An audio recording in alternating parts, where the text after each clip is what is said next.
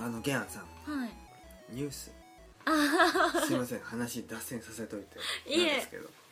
あそういえばうんもう今年もうんもうそろそろ終わろうとしてますけどうんえ その反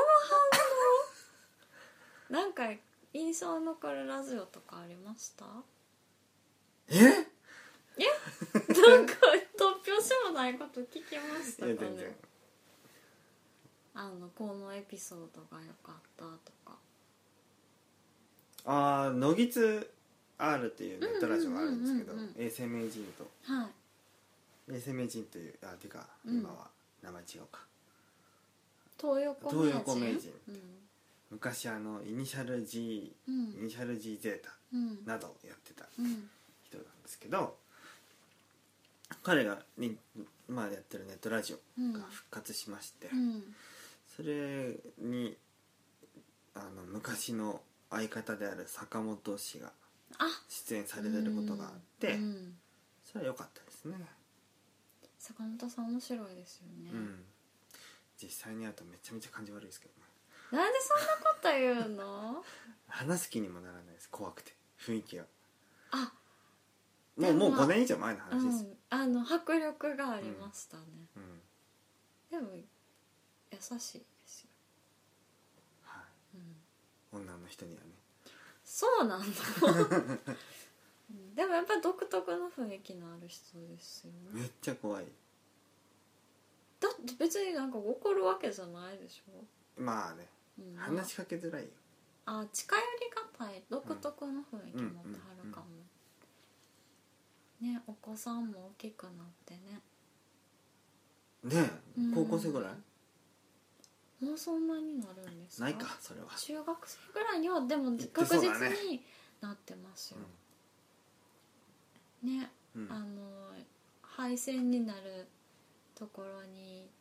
親子で行った話とかね昔してはりましたよねしてたねうんすごい楽しかった聞くの、そうそう、うん、そんな感じで NG の野木津の話してもなんでか坂本さんのことばっかりになる面白いですしね、あのは語り口とかやっぱあの準備が綿密なんですよねああの人なはるほどへえ取材っていうかなんていうかああもううんちゃんと Q シートみたいなの作ってくる感じなんいやですか実際は知らないけど、うんかなり準備してる感じはありあます、あ話でももともとのセンスもあるかもしれ元々階ない段ですねあそっか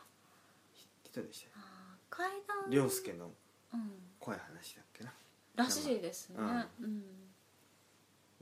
階段する人って結局はお笑いと同じでうんちゃんとこう筋道立てて話さないと効果が出ないからそうねそういうのが上手なんでしょううね、んそう、うんそういうのがあったかな吉田会長もそうですもんねだってトウモロコシの会そう、僕は怖くないのうんネットラジオのねうん、僕は怖くないあの歌キモいですよえねそう 私好きやけどああたまに歌いたくなるそうね、 「僕は怖くないんだようん うん、いいんじゃないですか」あーでも結構あでも今年といえば「オールナイトニッポン」の「ああないない」のねはいはいはい「オールナイトニッポン」終わっちゃったしうんラジオの中でもいろいろなことがあったなってうん思いますよ、なるほどうねん、ポッドキャスト番組で新しいポッドキャスト番組を知ってそれが今年だったんですけど「あの新日本の和芸ポッドキャスト」っていうああの落語番組あ落新語日本の和芸そうあポッドキャストっていうあのえっ、ー、と霊霊者まる子さんだったかなあはいと,、えー、と柑橘師匠ってどこやったっけな立花やとかなあれごめんなさいちょっと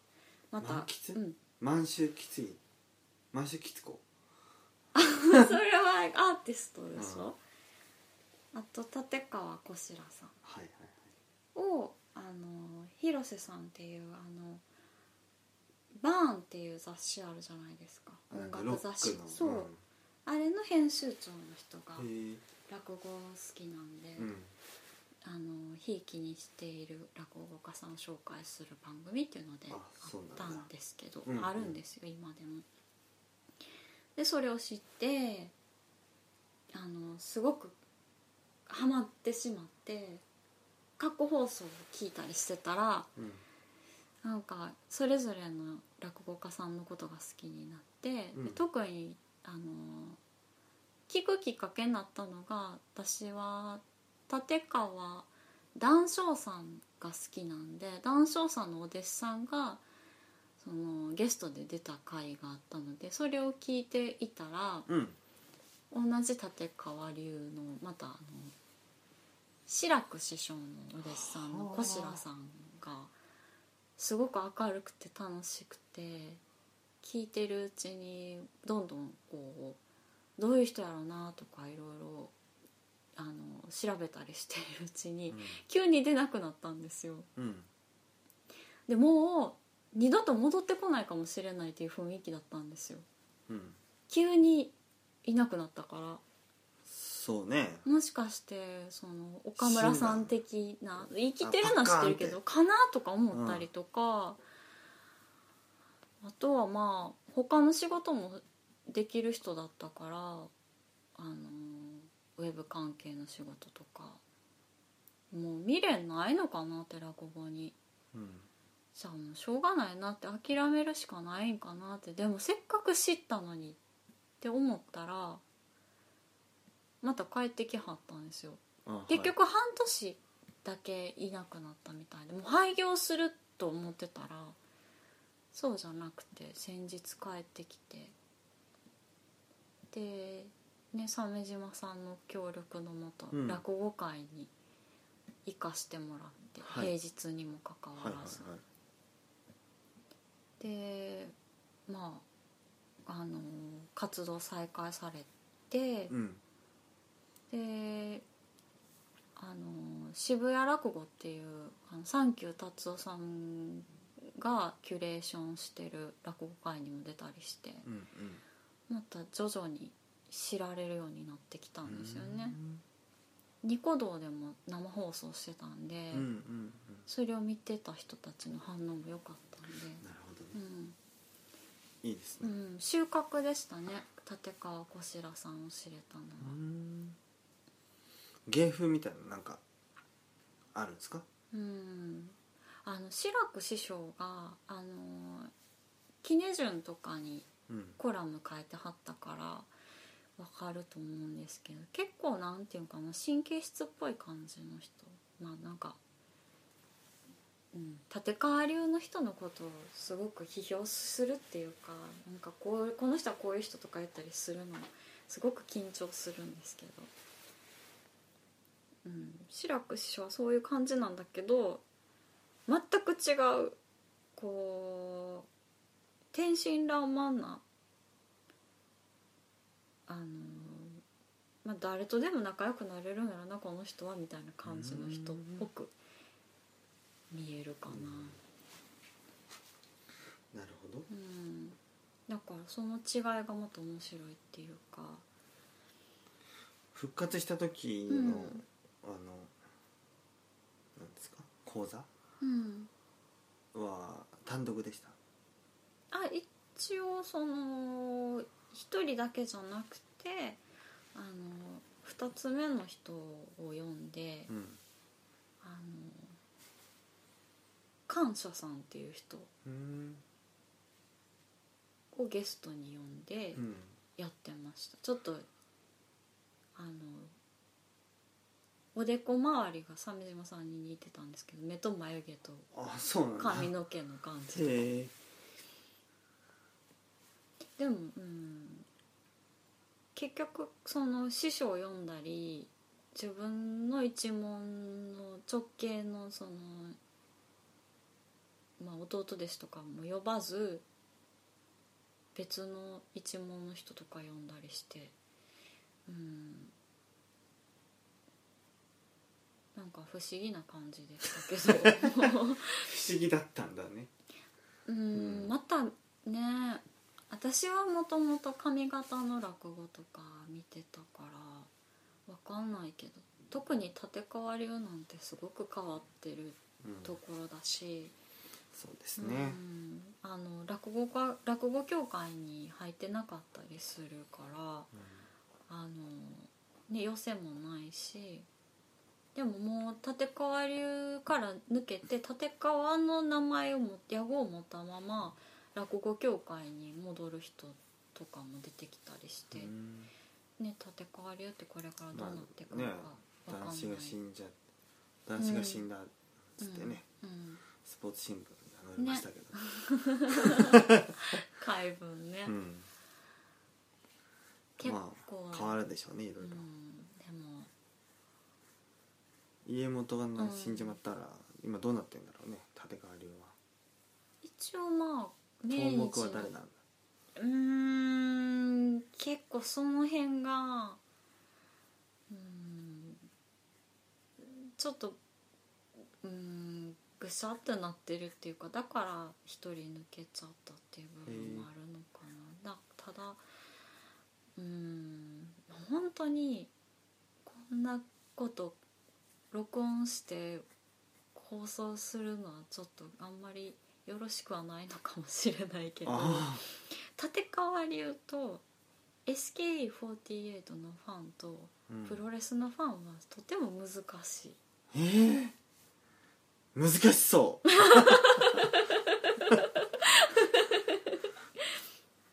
え SKE なのそれ AKB じゃなくて AKB はそんなことないし、うん NMB も HKT もうん、結構みんな SKE ってなんだっけあの名古屋、名古屋うん、うーん暑いけど、うんなんていうかその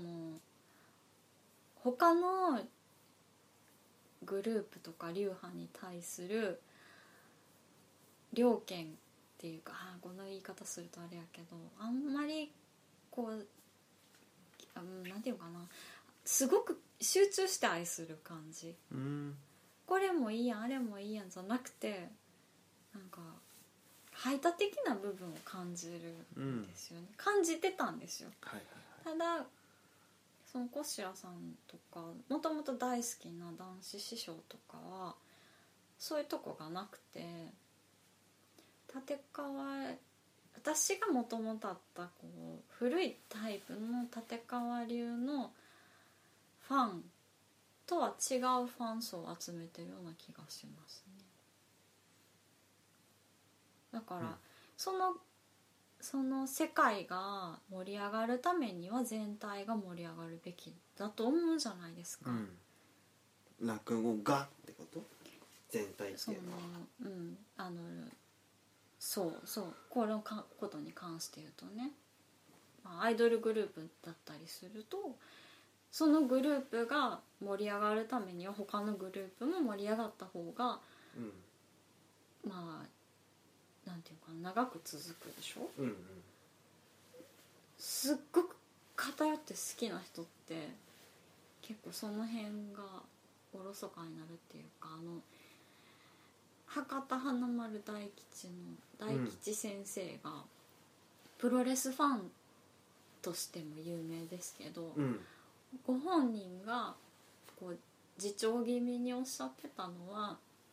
あの我々プロレスファンはこうなんていうのかな愛が強すぎてその、まあ、味方がこうグッてなってるから偏ってるっていうかから、まあ、新しく入ってくるファン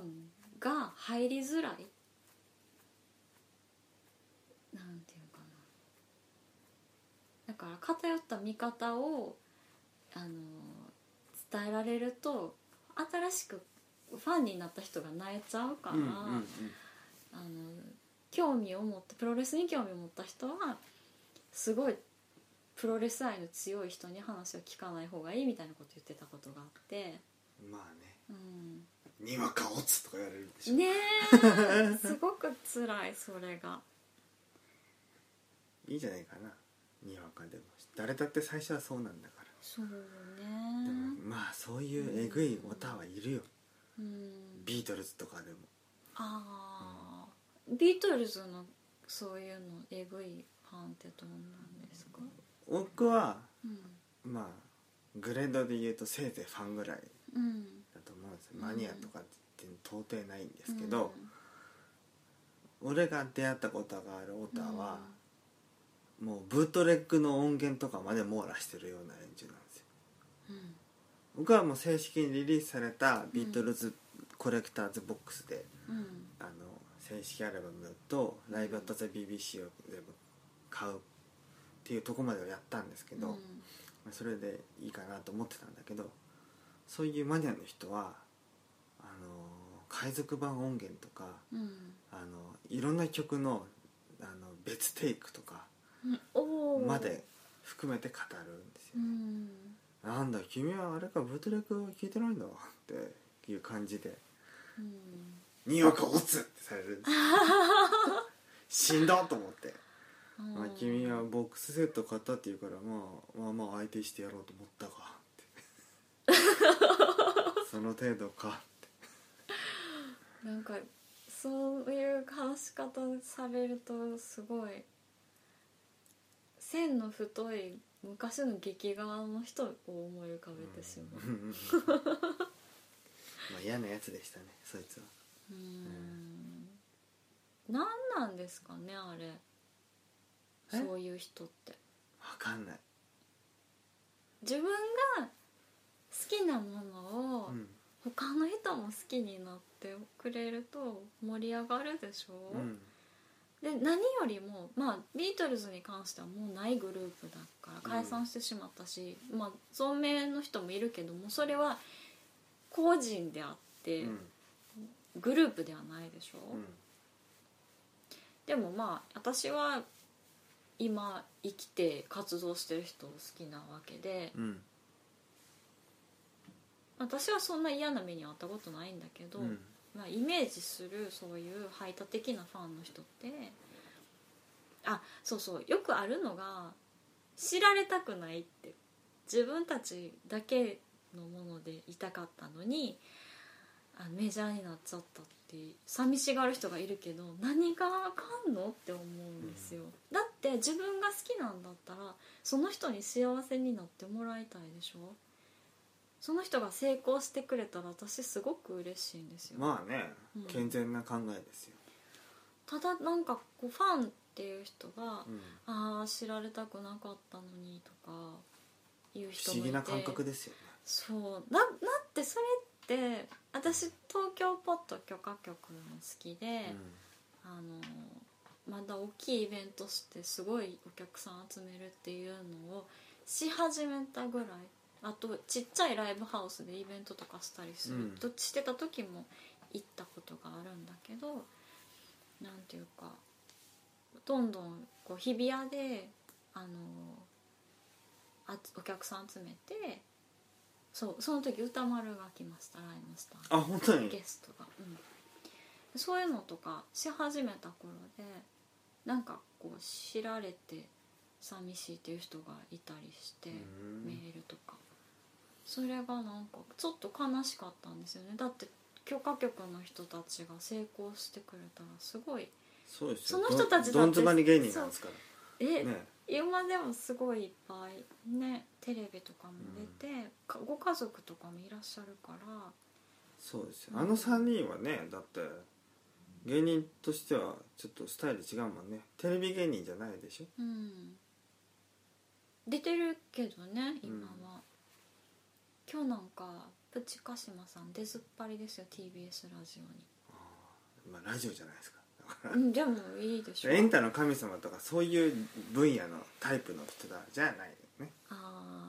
あね牧田さんは映画に出たりとか、そうそうそ音う楽番組っていうかあの新しいおタイ笑いのねプですよねうん一人はね辞書の話したりとかでもそれぞれの道で成功してすごい嬉しいですよ、うん本当に俺よりあ後から始めたくせにポッあーポッドキャストは2005年ぐらいな67年かなああ同じぐらいかなじゃあうん全くねうん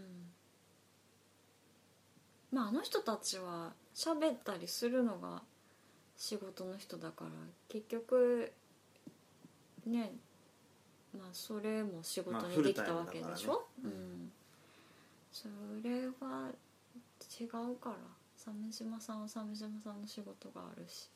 まあ本業ありますからうね、ん、しょうがないです、本業はねうパティシエ ん、何の、うん、パティシエマドレーヌ焼いたりしてああそうね マドレーヌの焼き加減がねって、ねうん、バターはいいバター使わないとねそうそうそうそうそううんまあ必要のない嘘つきましたね私ねどうしたんだろうって思いましたけど でもずっとそばそばそば打ちうんの話してたでしょそんなこともありましたね私ほんまにそば職人やと思ってたんですよあんまりそば職人はならないかなあのアマプロ聞いててうん、うん、筆川さんが「大日本そば打ち社」にいた時にっていうからそば関係の仕事してる人なんかなって思ってああまあ言ってることはそうとしか取れないこと言ってますからね 大日本そば社に勤めてたってことはまあそうは打つんだろうなってそういうそ辛れはさ思いますよがあるんやと思って、はあってなんかいつかおそばの話せえへんかなって思って僕はそばを打てと言われてもねせいぜい BB 弾で打つぐらいしかできないパスパスパ スってですそうちょっと待ってガス入れるからっつってで BB 弾の話たまにしはるけどどこにあるんですか僕あのベレッタ M1934 持ってますよどこにあるんです実か家の私の部屋のえい奥底にありますそんないいものなんで見せてくれないんですか見せてって言われなかったからじゃあちょくちょく話は聞くけどその場にいる時には忘れてるんですよ、そっか、うん私も忘れっぽいから忘れてますね、そういうことです一個一個だけ僕は一1丁個1丁と弟さんのスピードコンプっていうリボルバーが1個あるはずですうん弟は弟でリボルバーを2丁持ってるはずうーんそれはどこで何をするんですかえ BB 弾のえなんて言うんでしたっけガス銃じゃなくてなんて言うんだっけガス銃、ガス銃ガス銃はうん、何をするんですかビビナを打ち出すんですよどこに缶銃口から缶とかにぶつけるのぶつける人もいるでしょ鮫島さんうねは弟 ええそれ痛冗くな談い冗談冗談冗談冗談あ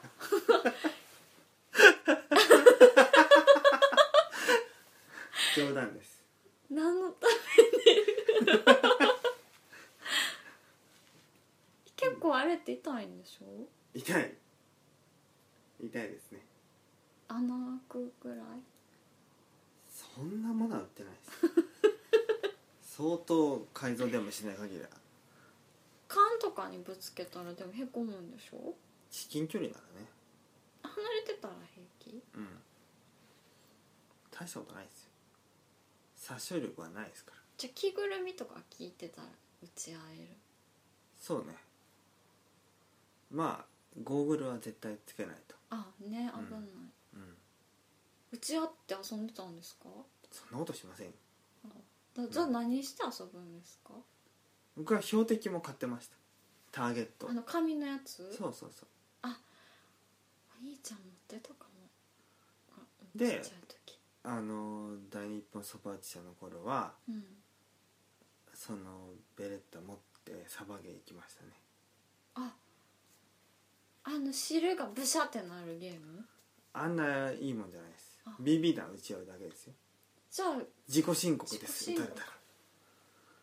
うんヒットですってじゃああの達川みたいにこう逆達川みたいに当たってんのに当たってないみたいなふりする のなんですか達 川達川ってあの広島のさすっごい古いけどデッドボールはなんか当たってないのに当たったっていう人ああそうね逆にね逆達川、うんあの服をかすめたぐらいじゃ当たったとは言わないでも当たってるでしょだかあらじゃあ死ぬもそしう実弾なら死んだっていう人はような感じのものですねあ僕の中のレギュレーションはそうですーじゃあ肘とか二の腕に当たるぐらいじゃ死なないでしょちゃんとこう当たったって分かるぐらい自分の体で感じるでもだったらヒットですでも服のはいい戦場で手打たれたぐらいじゃ死なないでしょ逃げるでしょまあいいんだよそこは 当たったものは当たったんだから怖い顔された服をかすめた音がしたぐらいじゃああまあヒットとは言わない厳密にはヒットでしょうけどあ流血しそれが実弾なら流血するかしないかうんかなお医者さんの手を借りないと無理っていうその怪我辺は大体でいいです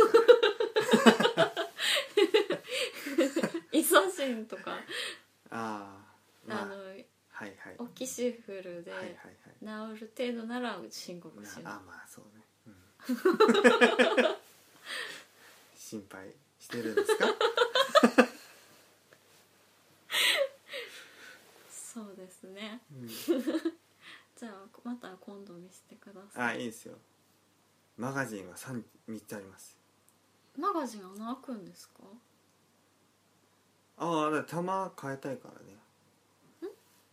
マガジンっていうのは弾を収めておくものですよ私雑誌のマガジ弾ン弾倉です弾倉ああごめんなさい私なんか映画とかでこう分厚い雑誌に打ち込んでなんかするとか音消すとかああやっサたりすイるレでンしサょーねうんあれのあれみたいでもにサイレン試し打ちとして雑誌を使うのかなああいやそんなことはないです大丈夫ですわかりました それ冷番してうんあのホル何でしたっけホルスタホルスター、うんこういう、うんうんあのなんていう銃を収めのる刑事の人がこうブラブラさせるやうんつ、うんあれもあるんですかないですねあ買いましょうかいらないんじゃないですかどうなんですかねいるのかなででもか貴族ごっこするには革じゃないホルスターだったらも弟は持ってるかもしれないすごいでか貴族ごっこができるでもベレッタ M1934 って小さいですよ悪さは PPK ぐらい小さいですあれさもっと小 PPK は007のそうそうそあのショーン・コネリー版のやつ、う、うん、すごい、スパイだからね小さい銃でしょうん、ベレッタも同じぐらいワルサー PPK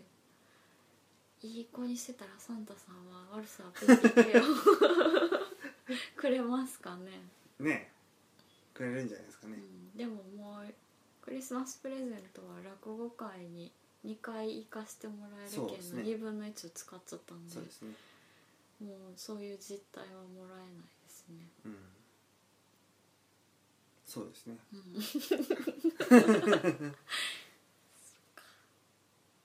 お小遣い貯めて買います悪さをうん、だってね私の夢はまだ終わってなくてはい007全部集めてうんあとあのパンフレットも全部集めて、はい銃とミニカー全部揃えたいんですよ、ボンドのうん、うんでもそう言いながらもう「カジノロワイヤル」以降見てないんですよねもちろんウディ・アレン版は見てるけど、うんうんピーター・セラーズ、はい もちろんもう何年遅れだよ じゃあピアーズ・ブロズナー見てないんじゃないですか見てますよあもちろ見てんじゃんじゃあうんあれは可愛いボンドスカイホールは見てないえもうだからダニエル・クレイグでしょ、うん版は一個も見てないああ母は褒めてましたけどね映画好きのうん母瞳は、うんスカイホールは良かったですようん、ダニエル・クレイグはいいって言ってましたうんダニエル・クレイグいいじゃないですかあももちろん別に何の抵抗もないし、ね、007全部見たいから見る気はあるけど子育てとかと重なって見るタイミング逃したんですよ、まあねそういうのはありますうよんまあ老後のためにねうん見てない007も合わせてジョージ・レゼンビーとかもちろんそれは私のすっごいバカにされるけど、うんマイフェイバリット007なんでほら古いんですよそれは今再評価されてるらしいあでんすよな素行不良の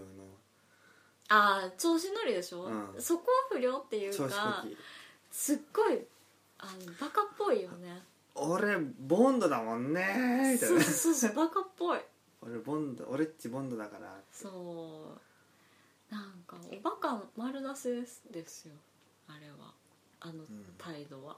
タキシード着てスキーで履いちゃってねポスターねうんうベベルベットのスーツがねん、うん、あんなベロアのスーツ着てんのあの人ぐらいちゃうかなああ の007で違ったあっけ2代目そうでしょ、うんショーン・コネリーのとロジャー・ムーアはね面白いうんお笑い007あロジャームーア結構多いですよねのうんだからもう寅さん並み、あのあーまたあの007 007来たわーみたいなうんお正月だよ007みたいなあ MI6 でえ MI えなんだっけ MI、うんな何情報機関でしょ、うん M6 じゃなかったっけ、 MI6 の前をこう行ったり来たりするんだ帰ってこないわねお兄ちゃんって、うんメロン食べちゃいましょうか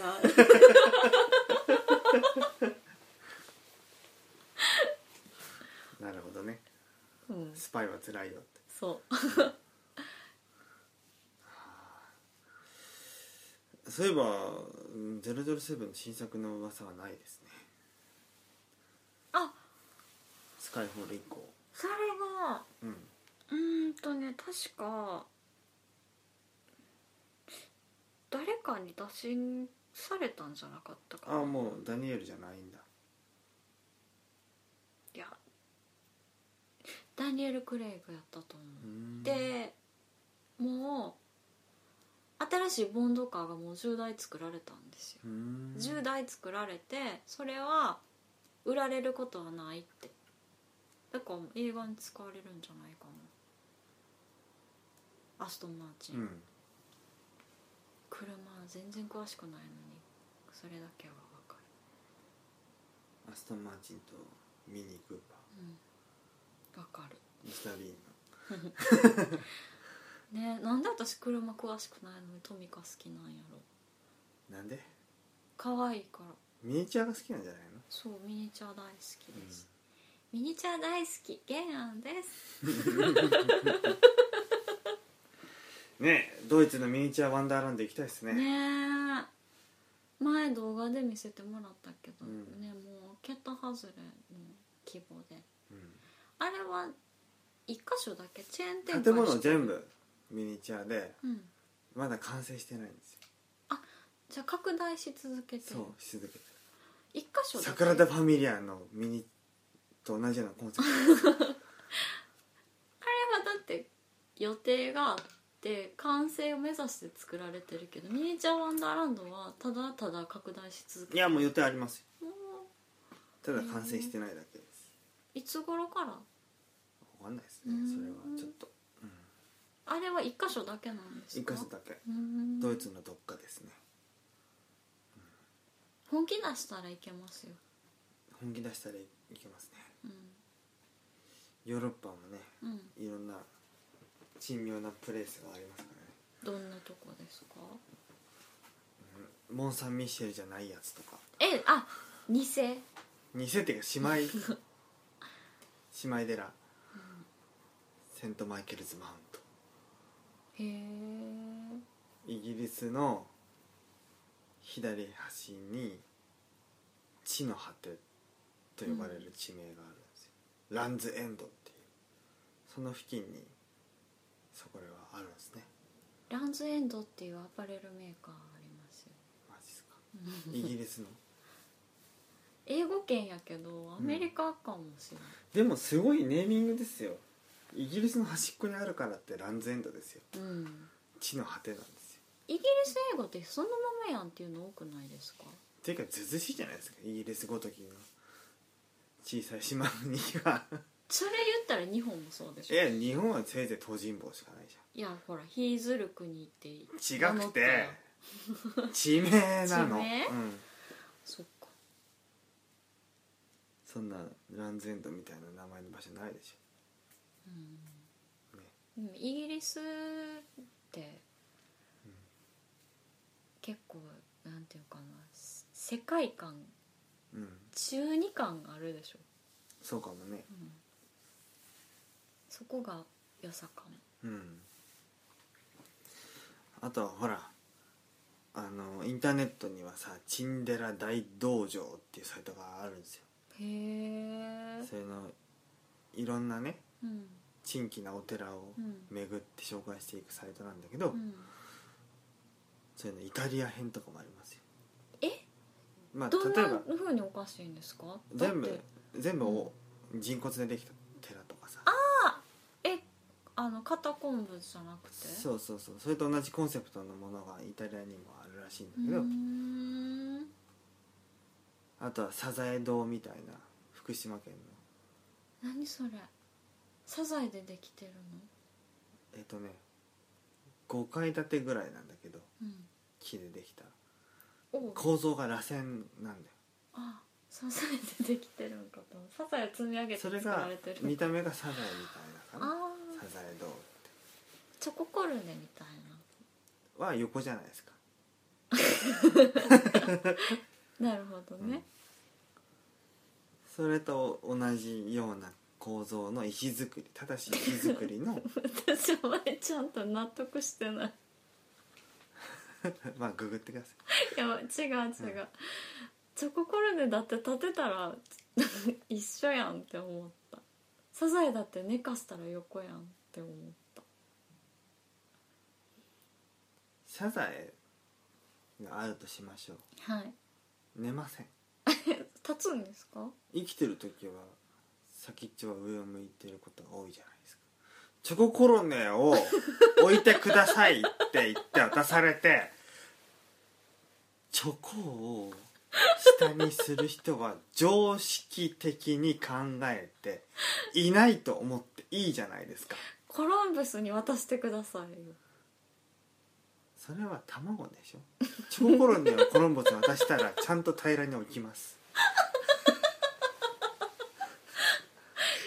だ海の男に「お前そんな卵は立てることできあチョココロネ立てることできないだろ」って言われたらきっとクシャって立ってくれるとチョコ思うコロネ普通に立ちます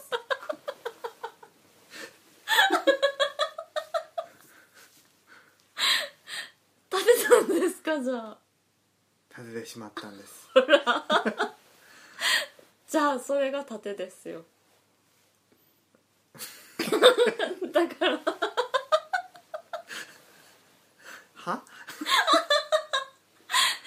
識的に言ってとか寝かせますってそれが常識ですって言ってたけどうん立てるんじあゃはないはいいです分 かったわかりましたじゃあそういうことでうん、いいですよじゃあそのチョココルネ動画どうしたんですか、うんうんもういいじゃないですか福島に支え堂ってそれがでも木でできてるんですかああありますよそれえでもえ曲げ木か何かってこ知らないとよすごいへうん、えまあ、そういうものがあるとヨーロッ新スポットといえば、まうあ、ん国内だとう、んまあ秘宝館みたいなねうんとか、うん熱海城とかうん 神秘ちんちんニコニコ園とか、何それ楽しそうニコニコってうん、まああとはキリストの墓とかさあああるじゃないですか東北で恐したっ山とけかさ、うんうん、東北ね、ううんん、日本ですらこんだけあるんですよチアンスジポッアトがはねへんてこなでさらにアジアアはへんてこな宝庫ですよ、うんベトナムとかさ、お寺文化があるから、お寺もチンケなのが多いんですよチンテラ大道場っていうサイトはそういうのを、まあ、使ってるわけですよね、でヨーロッパにもちょっと行ってみたらしいんですよ、サイトの人がね、イタリアには、まあ、まあまああったと変なのがへえその気になれば多分ヨーロッパまあまあまあありますよ変なのイタリアはなんか陽気な人が多そうやから変なとこも多そうな気がするけど、国民性で考えれば面白いとこ見つけやすいのかなうんじゃああとスペインとかもありそうある程度寒いとこの方があるかもしれない、へえあでも考えてみたら東北もう、そうんね暇なやつが多いから家の中にずっといて